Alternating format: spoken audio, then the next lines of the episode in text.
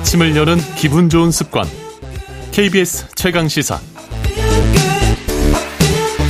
이스라엘과 팔레스타인 무장정파인 하마스의 전쟁이 한 달을 맞았죠. 국제사회는 어, 휴전을 촉구하고 있는데요. 그런데 이스라엘은 계속 가자지구 공세를 이어가고 있습니다. 국립 외교원장을 지내신 한동대 어, 김준영 교수님과 관련 얘기 나눠보겠습니다. 선생님 안녕하세요.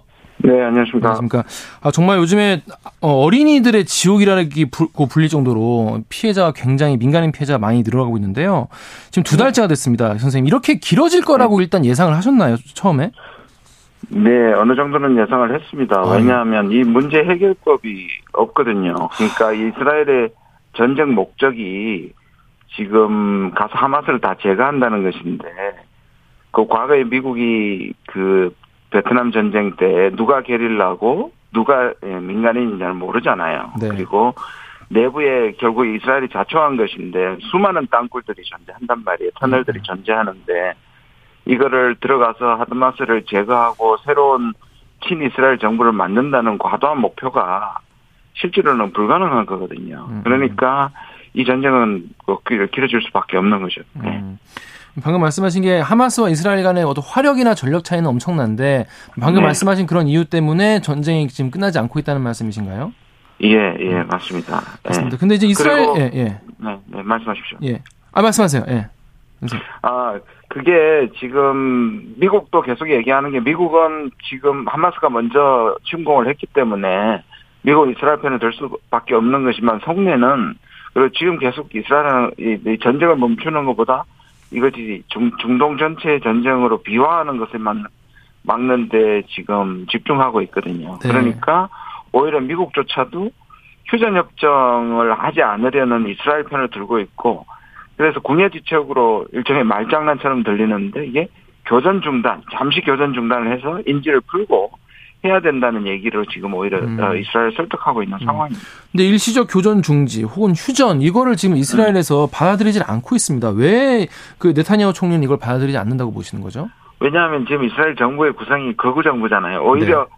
그동안에 극우 정부라고 얘기했던 네타냐후는 오히려 십몇 년간 통치를 하면서 통치자로서 약간 타협점이 보였는데 최근에 국내 입지가 어, 어려워지면서 연립 정부가 생겼고 그 연립 정부의 네타냐후보다 훨씬 더 극우 정부가 있거든요. 아, 그래서 더 권력. 기반이 약하다 보니까 음, 음. 훨씬 더 강경할 수밖에 없는 거고 그렇게 보면 하마스하고 휴전 협정을 한다는 거는 하마스의 정당성을 인정하는 거라고 봅니다. 음, 음. 그러니까 휴전 협상 대상자와 협상을 협 하는 순간 하마스의 존재를 인정하는 거기 때문에 음, 그조차도 안 받아들여요.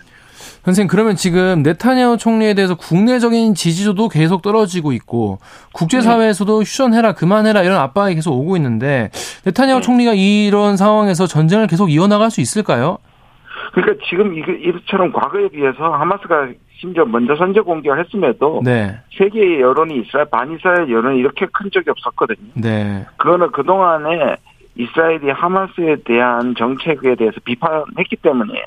그러니까 음. 뭐냐면 이 사우디하고 만나고 미국하고 할 때도 팔레스타인 문제에 대해서 진전은커녕 음, 음, 그쪽은 훨씬 더 탄압했거든요. 음, 그러니까 그것이 이 전쟁의 원인이라는 걸 세계가 알고 있는 거고 음, 저 모두에 말씀하신 것처럼 지금 민간이나 어린아이들이 너무 죽거든요. 맞아요. 예, 그것 때문에 세계론이 돌아섰는데 문제는 이게 네타냐후의 일종의 딜레마인데요. 그러면 당하고 나서 그냥 나와버려도 정권은 흔들리거든요. 네, 그렇겠죠. 그러니까 뭔가 이게 이 어떤 의미에서 역설적으로 네타냐후가 얘기하고 있는 과거에 이제 이스라엘이 에, 공격을 받았을 때 들어가서 어느 정도 어, 음. 수장 몇 사람을 제거하고 보복을. 그다음 정권을 보복을 하고 네, 네. 이렇게 나온 게 지금까지 패턴이었는데 이번에는 그 규모도 컸고 실제로 들어가서 그게 가능한지 어느 정도 보복을 해야 스스로 나올 것이냐가 굉장히 관건입니다. 결국 음. 이스라엘한테 달려 있는 것이죠. 와, 그러면 정말 이제 아까 딜레마라는 표현을 쓰셨는데 출구 전략이 지금 뭐 갖고 있는 게 몇 개 없을 것 같아요. 네타냐후 총리 같은 경우는. 그러니까 지금 이- 이스라엘은 출구장이라는 게 너무 높은 거죠. 왜냐하면 들어가서 하마스 다 제거하고 심지어 점령까지 해서 음. 거기에다 친이스라엘 정부까지 세우고 나온다는 거니까 이게 가능성이 별로 없는 거잖아요. 그 실현 가능성이 그 낮다고 보시나요? 재점령을 해가지고 거기서 아예 통치를 하는 것이?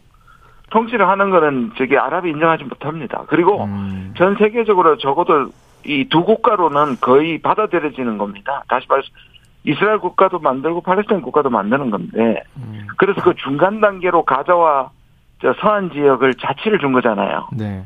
그러면 자치는 중간 단계로 그다음에 국가로 가야 되는 게 해결점인데 거꾸로 가고 있는 거잖아요. 음. 지금 한국도 미국도 다들 국가를 얘기합니다. 네. 그러면서도 일종의 영혼이 없는 거죠. 이스라엘을 압박하거나 해- 해서 두 국가로 만들어주는 이건 사실 아랍 쪽에서도 받아들여지는 건데 음, 음. 이 안이 나와 있음에도 불구하고 이스라엘은 전혀 그것을 실행할 마음이 없었기 때문에 이 전쟁이 시작된 거거든요. 음, 음. 근데 보통 이런 경우에 그러니까 미국이 중재를 나서서 이제 극적인 타협을 이끌어낸 경우도 실제로 있었고, 근데 예. 이번에도 초반에는 막 이렇게 항공모함도 이렇게 전진 배치를 하고 이러면서 뭔가 미국이 뭔가 이제 좀 해결할 것 같은 분위기였는데 이번에는 왜 이렇게 시간이 갈수록 미국의 어떤 목소리가 잘 들리지 않는지 해결을 못 하고 있는지 이것도 좀 궁금합니다.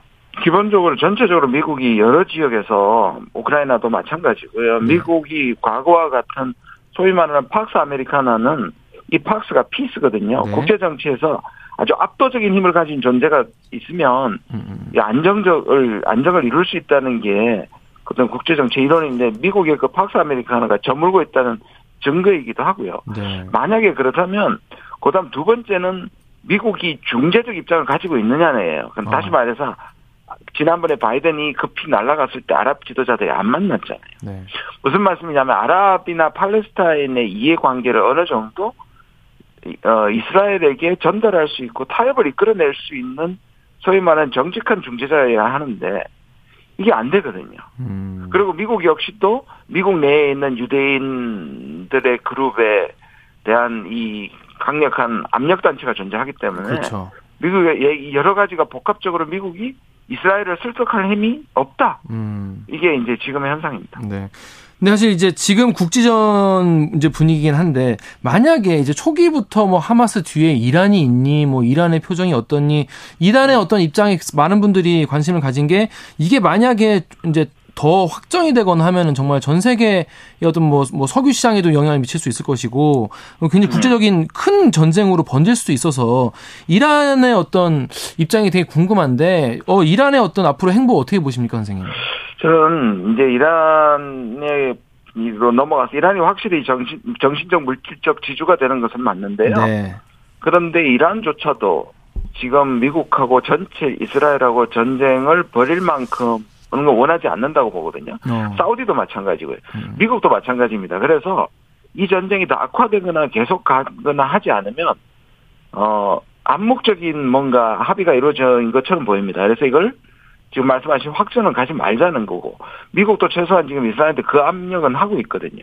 음. 그리고 말씀하신 그 항공모함 가는 이유도 이 전쟁을 어, 이스라엘에게는 힘을 실어주는 거 보이지만 목적은 오히려 음. 어, 다른 세력 이란이 개입하지 못하게 막는 거기 때문에 음. 아직까지는 저는 이 전체 중동 전쟁으로 비화할 가능성은 낮지만 음, 음, 이게 더 비극적으로 가고 더 길어지고 만약에 이스라엘이 욕심을 버리지 않고 음. 재점령으로 간다든지 하게 되면 그 가능성을 배제할 수는 없습니다. 선생님 방금 이스라엘의 욕심이 재점령이라고 말씀하셨는데 실제로 음, 지금 네. 이스라엘의 진짜 큰 그림 앞으로 향후 중동 정책을 어떻게 가져가겠다 이런 그림은 어떤 걸 좀 보고 있을까요? 원래는 이, 여- 이 일종의 이걸 잔디깎기 전략이 이 네. 팔레스타인의 전략입니다. 네. 그러니까 툭 튀어나오는 사람 몇 사람 잘라가면서 온순하게 유지하는 것이고 음. 이게 서한의 이제 아바스 정권은 상당히 온건하잖아요. 네. 이스라엘이 통제 가능하다고 생각하고 타협 가능하다고 생각하는 거예요. 네. 그러니까 서한 지구 모델을 음, 하고 모델을 예. 결국 하마스가 등장하면서 그게 다 깨졌거든요. 그러니까 서한 모델이 를 세운다 이- 이거, 아, 이걸 겁니다. 알겠습니다. 가능하면 말이죠. 알겠습니다. 네네. 아, 여기까지 듣겠습니다. 지금까지 김준영 한동대 교수님과 말씀 나눴습니다. 선생님 고맙습니다. 네, 감사합니다. 네. 어, 11월 11월 8일 수... 예. 어, 11월 18일 수요일 KBS 1라디오 최강 시사 오늘 여기까지인데요. 청취자 문, 분 문자 하나 읽어보겠습니다. 선을 너무 많이 넘은 이스라엘이다. 너무 문제가 많다. 걱정하시는 분도 많이 계셨고요. 어, 저 앞으로 진행 잘 하라는 격려도 있었습니다. 어, 저는 지금까지 어, KBS 김기화 기자였고요. 내일 아침 7시 20분에 돌아오겠습니다. 안녕히 계세요.